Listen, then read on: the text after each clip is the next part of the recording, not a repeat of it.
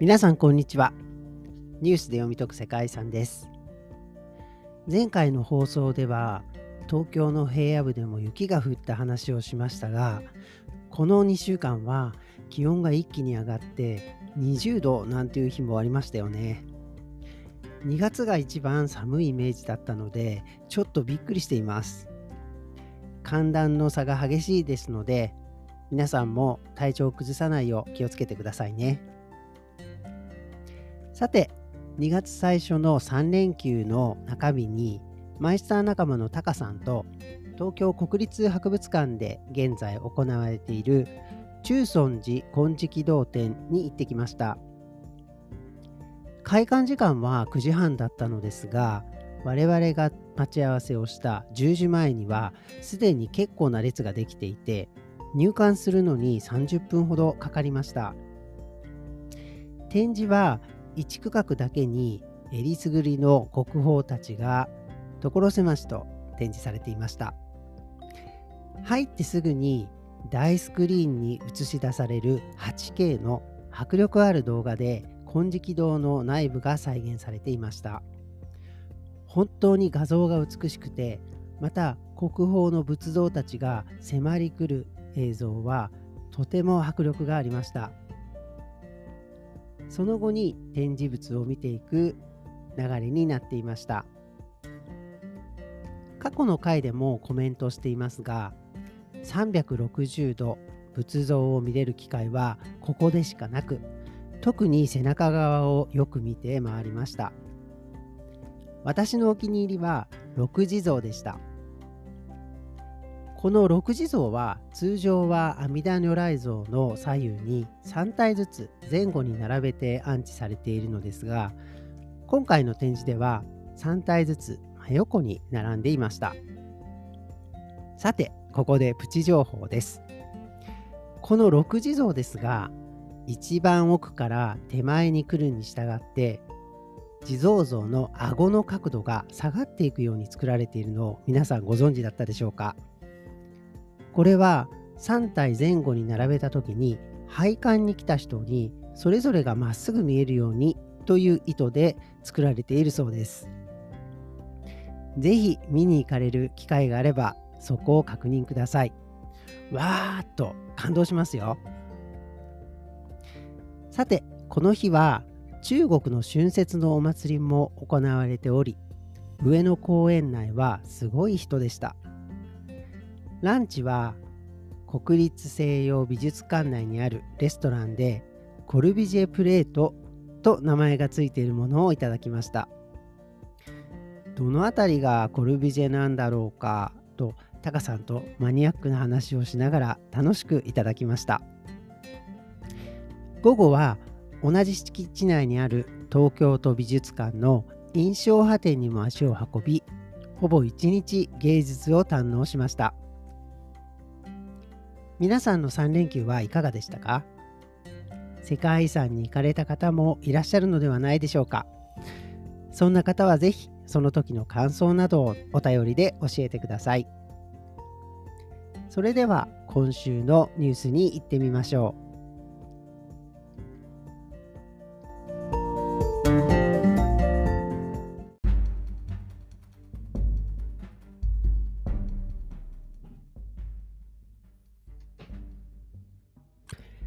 さて、今回は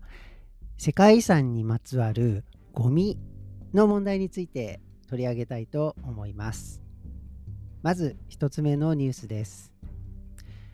エベレスト悪臭の原因は大量の排泄物だった。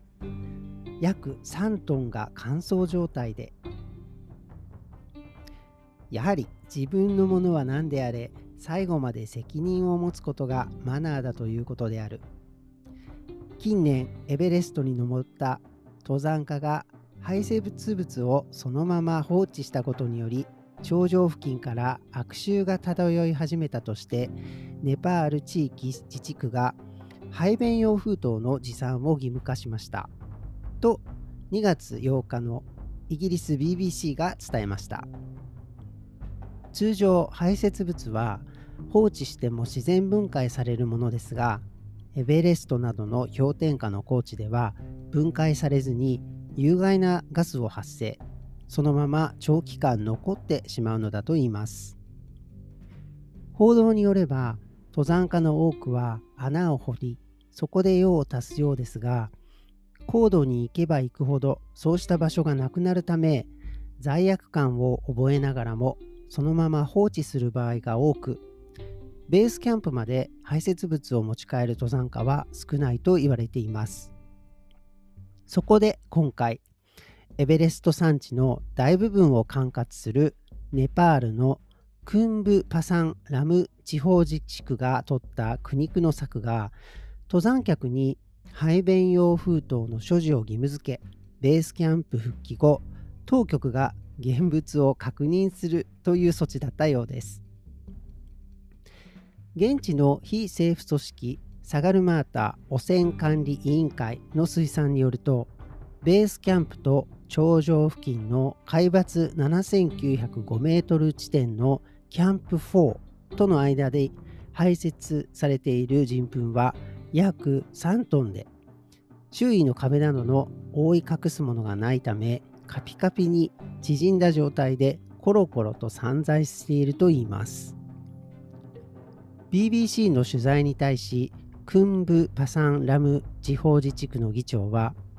我々の山々から悪臭が漂い始めた。岩に人間の便が見え一部の登山家が病気にかかったという抗議が入っているとコメントしています。世界的には人間の排泄物を堆肥に変換するバイオマストイレが導入されていますが微生物が分解するには一定の温度を確保しなければなりません。ただ現在の技術では残念ながら氷点下の高地で運用するのは難しいということです。そこが最大の問題点なんです。結局は自分で出した排泄物は自分で持ち帰らせるよう義務付けするしか対策はないのでしょうか。エベレストの清掃を担う地元の非政府組織エベレスト地域郊外など管理委員会が2018年に発表したデータによると荷物運搬人がベースキャンプから廃棄所まで運んだ人間の排泄物の総重量は年間なんと12.7トン。これは大人の象2頭分に匹敵する重さである。そんな量の排泄物が無造作に置かれていれば悪臭が漂うのは当然のことです太陽光発電を活用した新型バイオマストイレの設置などを期待するばかりですね。私は登山については全くのお素人なんですがエベレストのような急な山肌にはなかなかバイオマストイレのようなものが設置できる場所がないのではないかと思います。自分の排泄物は自分で持ち帰るというのも結構大変なことだと思いますが氷点下の高地では分解されずに有毒なガスを発生してしまうとなるとこれは環境悪化にもつながりますし世界遺産保護の観点からも問題ですね。記事の中には登山客に排便用封筒の所持を義務付けベースキャンプ復帰後当局が現物を確認とありましたがこれもどうやって全てを回収してきたのか確認できるのか微妙なところですね。この先何か良いアイデアが出てくるのでしょうか。リスナーの皆さんの中で登山好きの方がいればぜひ意見をお聞きしてみたいです。それでは続いてのニュースです。回路を便器に流され週に何度も修理。私有地で勝手に雪遊び。中国人観光客に人気の白川郷の住民が嘆く観光郊外中国の旧正月春節をコロナ後初めて迎え訪日観光客の数に弾みがついているといいます。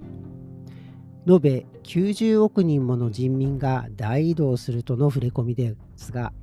すでに日本国内では数々の観光郊外が見られています。その被害に悩まされている岐阜県白川郷で取材をすると中国人観光客による信じられない振る舞いの数々が。アジア最大級の旅行予約サイト KKday によれば日本で人気の訪問先は1位が東京次いで大阪北海道京都の順に続くが5位に急浮上しているのが岐阜県だといいますこの予約サイトを利用して春節に岐阜を訪れる予定の訪日客は前年比200%、3倍に急増しています。世界遺産白川郷の合掌造り集落の雪景色を楽しめる。そうした情報を県などがコロナ禍でも SNS などで積極的に発信し続けた成果でしょう。当地への来訪者の8から9割が海外の旅行者で昨年までは欧米からの訪来者が多かったのですが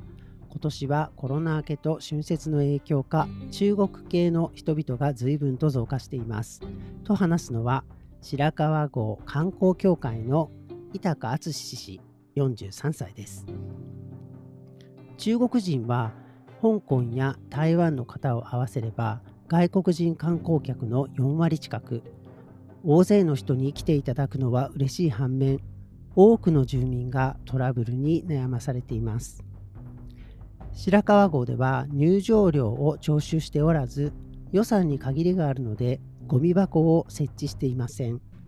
それでトイレにゴミをポイ捨てする人が増えています。今の季節だと使い捨て回路を便器に流す不届き者まで現れ週に何度も業者を呼んで修理しなければならないこともあったそうです。合掌造りの家に泊まれることで人気の民宿漢字屋で働く矢野道夫さんがこう明かします意外とポイ捨てが少ないと思うかもしれませんけど隠されているだけお団子を食べた後の串とか飲み終わったペットボトルを雪の中に紛れ込ませる人が本当に多い。春になって雪が溶けるとそこら中がゴミだらけになるんです。私有地への立ち入りも本当に困る。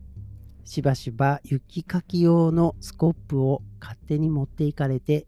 雪遊びに使われるんです。無断で自宅駐車場にレンタカーを止められてしまう。中日ドラゴンズ投手ネオスバルの祖父で白川郷小木町集落の自然環境を守る会元会長の春吉氏に聞くと私たち地域住民はきれいな雪景色を訪れた皆さんに見せてあげたいという気持ちがありますがどんどん観光客が雪原に入るのでたくさんの足跡で汚い雪景色になってしまう。私は世界遺産である白川郷が登録される時に守る会の会長としてその時からゴミの問題もあったのであなたの手で世界遺産を汚せますか？という看板を作って啓発したのですけどね近隣住民の上手英二さんはこう憤りますちょっと車で買い物に行った隙に自宅の駐車場にレンタカーが無断で止まっているなんてことはしょっちゅうある。注意してもどかないから困ったもんだよ。歩行者天国だと思ってるのか、道の真ん中を広がって歩くから仕方なくクラクションを鳴らすと逆に睨まれることもある。無断で敷地に入って雪の上で寝転がったり雪だるまを作り始めたりついに住民たちも堪忍袋の尾が切れたのか中国系と思わしき観光客に注意する紳士に遭遇した土産物店メメンコを営む和田康夫氏は無断でうちの敷地に入って雪の上で寝転がったり雪だるまを作り始めたりするんだけど事故とか起きたらこちらの責任問題になるだから注意しに行くと大体が中国系の観光客柵をしても効果がないんですよ。先ほど出てきた板橋氏にも聞いてみると雪のある一帯は私有地が多く雪目当ての観光客が近づけばトラブルが起きる。住民の皆さんが我慢できず注意すると外国人観光客が店の人に怒られたと訴えてくる場合もあります。観光協会にいる中国系スタッフに依頼して通訳として仲裁や謝罪をしてもらい大きな騒ぎにならないようにしています。観光問題の定番にもなりつつあるゴミ問題。これは観光客が増加すればするほど取り上げられることが多くなりますね。以前もゴミ箱がいっぱいになりその横に大量に山積みされた京都のゴミの写真がニュースになっていましたよね。さてこのゴミ問題はどうすればいいのでしょうか。日本のようにゴミのポイ捨てが悪いことという文化でない国から来ている人たちにとってはゴミ箱がない状況ではそのままその辺に捨てるのが当たり前なのでしょうかね。日本人としてのモラルで判断するのも違うかもしれませんが何か対策は必要ですよね。食べ物を販売する飲食店などはゴミを回収するための費用を商品に上乗せして食べた後のゴミを回収するなどしてはどうでしょうかね。シンガポールのようにゴミのポイ捨てに対して高額の罰金を設けるというのも一つの手かもしれないですね。また、ゴミの散乱状況を SNS などで白川郷の観光協会などがいろんな言語で載せて啓蒙するのもいいかもしれません。確かに日本ではゴミ箱がかなり少ない印象がありますね。日本で住んでいる人であれば自宅に持ち帰ることがあるかもしれませんが観光で訪れている人にとってはゴミを捨てる場所がないというのは観光で一番困ることとも言われています。ゴミ箱を設置した上でそれに関する料金を徴収するのかを考えてみるのも一つですね。ゴミ箱がないからその辺にポイ捨てされてしまう状況ではそのゴミを片付けるのも町の人や自治体の人になりますから自治体と観光客がウィンウィンになる対策が必要ですね。これはなかなか答えが見つかりませんが皆さんはこのゴミ問題についてどう思われますか？海外旅行で他の国に行くことがあるかと思いますが、その時にゴミ箱の問題で困った経験などはありますか？以上、今回は観光によるゴミに関するニュースを取り上げてみました。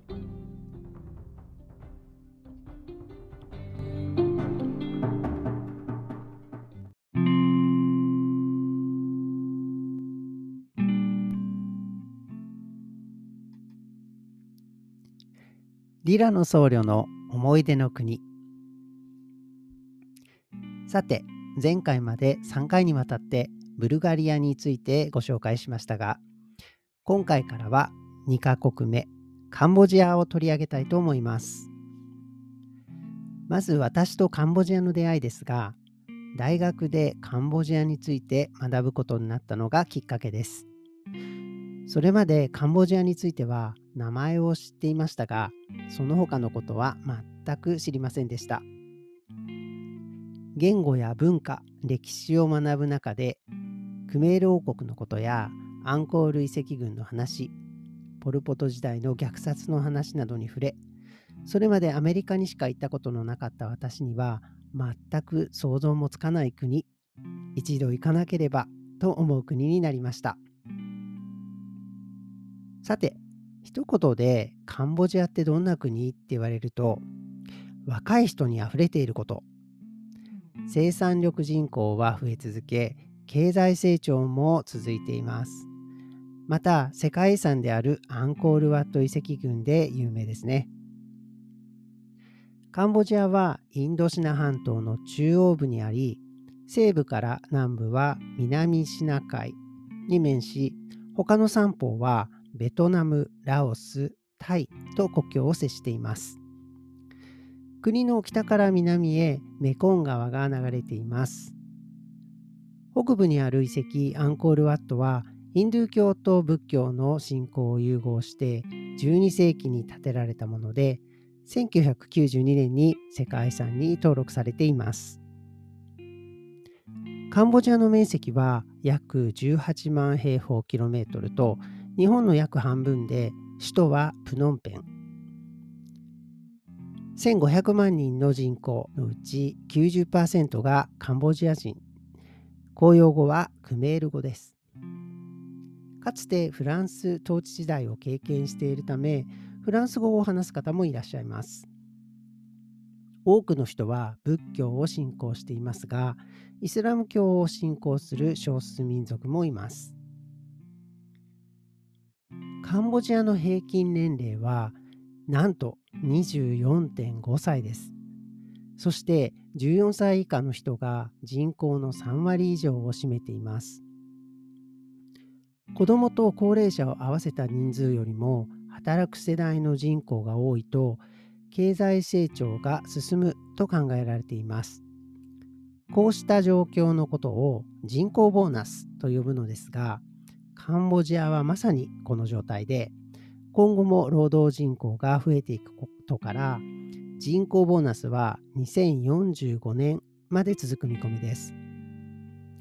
平均年齢がこんなに若いのには、後ほどお話しする暗い過去が影響しています。カンボジア人の多くは敬虔な仏教徒で温和な気質です。また協調性があって家族や仲間と過ごす時間を大変大切にします。役割分担をしてみんなで助け合うことも普通。昭和時代の日本のようにテレビの前に集まることもあるそうです。カンボジア人は年上の人を敬い、上下関係にもかなり厳格です。そのことが顕著に現れるのが挨拶なんです。カンボジアの挨拶は体の前で両手を合わせる合唱なのですが自分と相手の関係によって手を合わせる高さが異なります。挨拶する時の手の高さは相手が同僚友達部下の場合は胸の前。相手が上司や年上の人の場合は口の前。相手が親、先生、祖父母の場合は鼻の前。相手が僧侶や王様の場合は額または頭の上。このような使い分けをします。日本のお辞儀や敬語にあたるような感じですね。上下関係に厳しいことからか、学歴や収入、身なりなどで相手の身分を判断する傾向があり、プライドが高いとも言われています。プライドを大切にするカンボジア人は見下されることを何よりも嫌がります。伝えたいことは伝えながらも丁寧に伝えることが必要です。見下されると感じたら従業員は仕事を辞めるというようなことも言われています。人前で注意をしたり叱ったりすることはしてはいけないとのことです。またあまり良くない行動としては内戦や政治が絡む会話をすることです。内戦時代には複数の勢力が対立したほかタイやベトナムなど隣国の関与もありました。特にタイ人やベトナム人に対して複雑な感情を持っている人が多いのも事実なのです。そして仏教の教えなどから頭を触ること、初対面で肩を叩くこと、足を組んで座ることもやはりやってはいけない行動になっています。カンボジア人は家族を大切にします。カンボジア人はお金や社会のためではなく家族のために働くとも言われています。仲間と協調して働いたり仕事を分担したり問題の解決策を一緒に考えたりもしますが家族との時間を犠牲にして仕事に打ち込むことは期待できず、家族との時間が取れないと仕事を辞めてしまうとも言われています。さて次はカンボジアが抱える問題について少しお話ししたいと思います。カンボジアは19世紀後半からフランスの支配下に置かれていました。第二次世界大戦後独立を果たしましたが内戦や戦乱が続きその影響は今も残っています。カンボジアは1884年フランスの保護領となり1887年にはフランス領インドシナ連邦に組み入れられました。フランスの支配下ではベトナム人による間接統治が行われました。1945年3月日本軍がフランス領インドシナ全土で軍事行動を展開しフランスの支配を終わらせますが第二次世界大戦での日本の敗戦によるフランスによる支配が再開されました。1953年にカンボジアは独立を果たしますがその後長く独裁やクーデター内戦に苦しみました。アメリカとベトナムが戦ったベトナム戦争。親米派と親中派ベトナムとの関係などが影響しました。中でも最も犠牲が大きくその影響が現在も続いているのが1975年から79年ポル・ポト政権の時代に起きた自国民の大虐殺です。多くの知識人らが殺害されたほか病気や飢餓による犠牲者も出ました亡くなった人の数は100万人とも200万人とも言われています当時は知識人を中心に100万から200万とも言われる人々が虐殺されました。メガネは知識人のシンボルとされ真っ先に殺されていたという話もあります。隣人同士での密告、家族間の密告などが推奨され、家族やコミュニティが徹底的に破壊されました。子供の多くは親から引き離され兵士として育てられました。強制労働や強制結婚、強制収容所などで人々は心身ともに大きなダメージを受けたのです。当時のカンボジアの人口の4分の1あるいは3分の1の人が亡くなりました。その結果、現在のカンボジアでは一定の年代より上の人の人口が極端に少なくなっています。これが平均年齢が若い大きな理由にもなっているのです。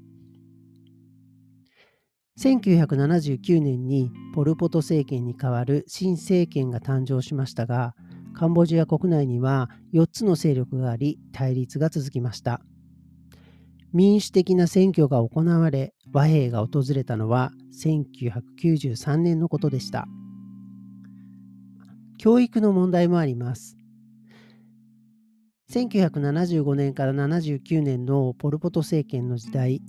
教員の75%、大学生の96%、初等教育及び中等教育を受けた子どもたちの67%以上が飢餓、病気、過労、そして処刑で亡くなったと報告されています。教員不足に加えて学校も大部分が破壊され勉強する場所もありませんでした。状況の改善には長い時間がかかります。改善は進んでいますが解決ができていない問題も多々あります。カンボジアの義務教育は日本と同じ9年間ですが実際に学校を卒業した人の割合を示す修了率は初等教育小学校レベルが87.4%前期中等教育中学校レベルが48.1%と低く多くの子どもが義務教育を修了していません。また成人している人が何年教育を受けたのかを平均を表す平均就学年数は5.1年にとどまっています。カンボジアは農村に住んでいる人の割合が高く、都市と比べて農村の方が貧困の状況は深刻です。義務教育の授業は無料ですが収入が少なく学用品や学生服などが買えないため子どもの教育を諦めてしまうこともあると言われています。独裁的な国内政治も特徴があります。カンボジアに関して最近懸念が高まっているのが独裁的な政治や言論弾圧です。2017年頃から選挙での有力野党の排除が行われ、有力野党が参加しない2023年の総選挙で与党が圧勝しました。フン・セン氏は首相の職を長男のフン・マナット氏に譲りました。また政府の意に沿わないメディアやラジオに対して税金滞納や税務署への未登録などを理由に圧力をかけています。この中にはボイス・オブ・アメリカも含まれています。アメリカの NGO 全米民主国際研究所に対してはカンボジア国内での活動停止やメンバーの国外退去を求めています。政治や言論統制には批判もありますが経済は引き続き好調です。過去20年間の平均 GDP 成長率は6.7%。近年は IT 化が進み、国内経済は目覚ましい発展ぶりだと言います。現在のプノンペンには高層ビルも建ち、イオンショッピングモールなど日系の企業も入っています。この街を見ていると過去の悲劇を忘れてしまうほどに変化しています。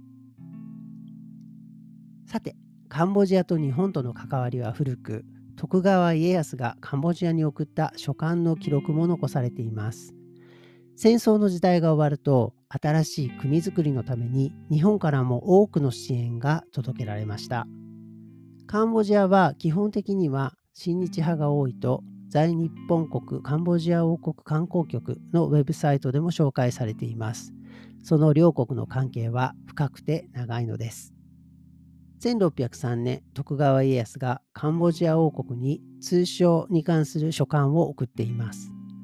この後、両国の間で通商が活発になり、カンボジアに住む日本人も増え、プノンペンなどに日本人町ができました。それからほどなくして日本人がアンコールワットを参拝した記録も残されています。現代になり、1951年、フランスから独立前のカンボジアから日本に外交関係を開設する申し入れがあり、両国は相互に承認。1953年、カンボジアのシアヌーク国王が戦後アジアからの最初の国王として日本を訪れました。昭和天皇はシアヌーク国王を皇居での茶会に招きました。1990年以降、日本はカンボジア和平のための国際会議を主催し、国連による和平や復興の取り組みにも積極的に関わります。その過程でボランティアの中田篤人さん、警察官の高田晴之警視が襲撃され命を落とすという痛ましいこともありましたが、カンボジアでの日本の支援は途切れませんでした。1980年代後半、紛争のためカンボジア人の難民や避難民がタイ国境地帯に逃れてくるようになりました。日本国際ボランティアセンター JVC やシェア、日光などの日本の NGO が日本国内で寄付を集め支援活動を始めました。シェアは医療支援、JVC は自動車整備技術の指導なども行いました。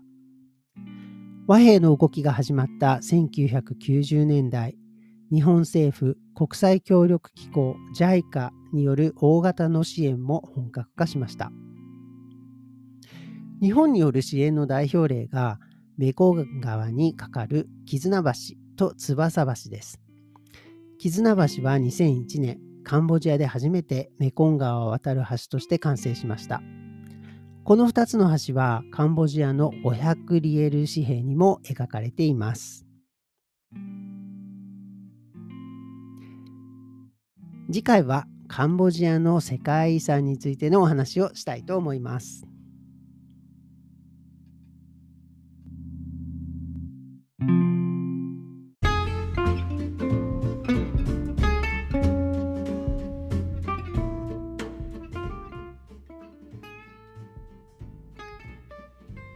世界の言語で挨拶。今日はカンボジア語で「こんにちは」を覚えましょう。カンボジアで「こんにちは」はチョブリアプスオと言います。先ほどのコーナーでカンボジアについて話しましたが合唱をしながらこの挨拶をしますので相手の身分などに合わせて合唱の手の位置を変えることを忘れないようにしましょう。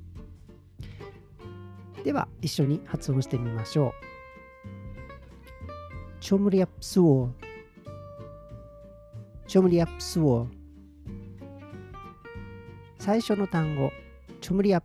プの最後の P の音は日本語のようなプというはっきりした音ではないので唇を合わせるだけとなりますのでここがポイントです。チョムリアップスウォーチョムリアスオさてカンボジアのイベントというのが結構日本では行われているんですが東京上野公園の不忍池で4月の27、28の土曜日、日曜日にカンボジアの旧正月のお祭り、チョールチナムクマエが行われます。カンボジア人と出会う絶好の機会です。ぜひ現地に足を運び、今回習ったチョムリアプスウォーと挨拶してみましょう。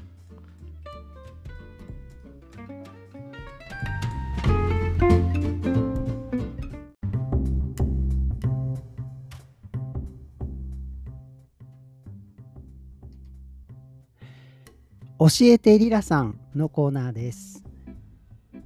今回取り上げるのは世界遺産委員会です。世界遺産委員会は世界遺産に関して話し合うための国際連合教育科学文化機関の委員会です。正式には顕著な普遍的価値を有する文化遺産及び自然遺産の保護のための政府間委員会と言います。ちょっと長いですが、この正式名称は検定にも出題されますので覚えておきましょうね。世界遺産条約締約国のうち世界遺産条約締約国総会で選出された21カ国の委員会で構成されますが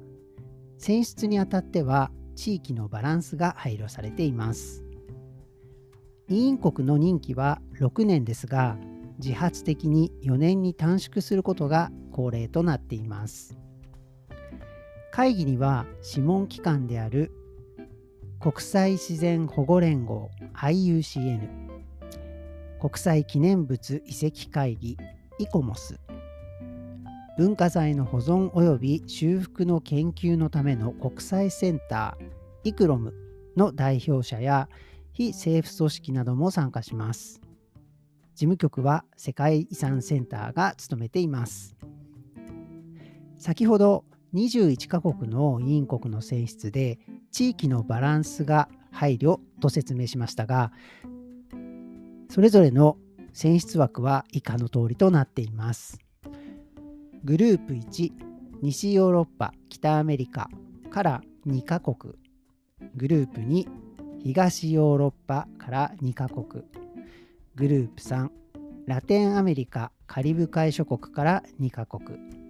グループ4アジア太平洋諸国から3カ国。グループ5の A アフリカから4カ国。そしてグループ 5B アラブ諸国から2カ国。という基準になっています。世界遺産委員会は原則として年一度行われ次の内容について話し合いをしています。世界遺産の新規推薦物件及び拡大申請物件の審議危機遺産リスト登録物件の追加または削除既存の世界遺産リスト登録物件の保全状況のモニタリング世界遺産基金の運用その他世界遺産条約履行に関する事項が話し合われます次の世界遺産委員会は今年2024年7月21日から31日の日程でインドのニューデリーで開催されます。日本は21カ国の委員国として出席し、佐渡の金山が審査される予定になっています。登録されるか注目が集まりますね。